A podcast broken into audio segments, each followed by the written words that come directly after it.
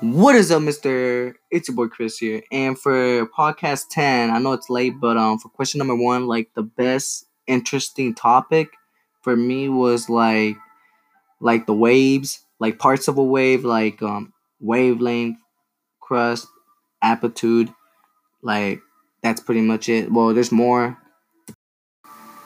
For question number two, Mister, like something I use out of your classroom, um it's pretty much like study the notes for the test and get ready for it, prepare for it, you know.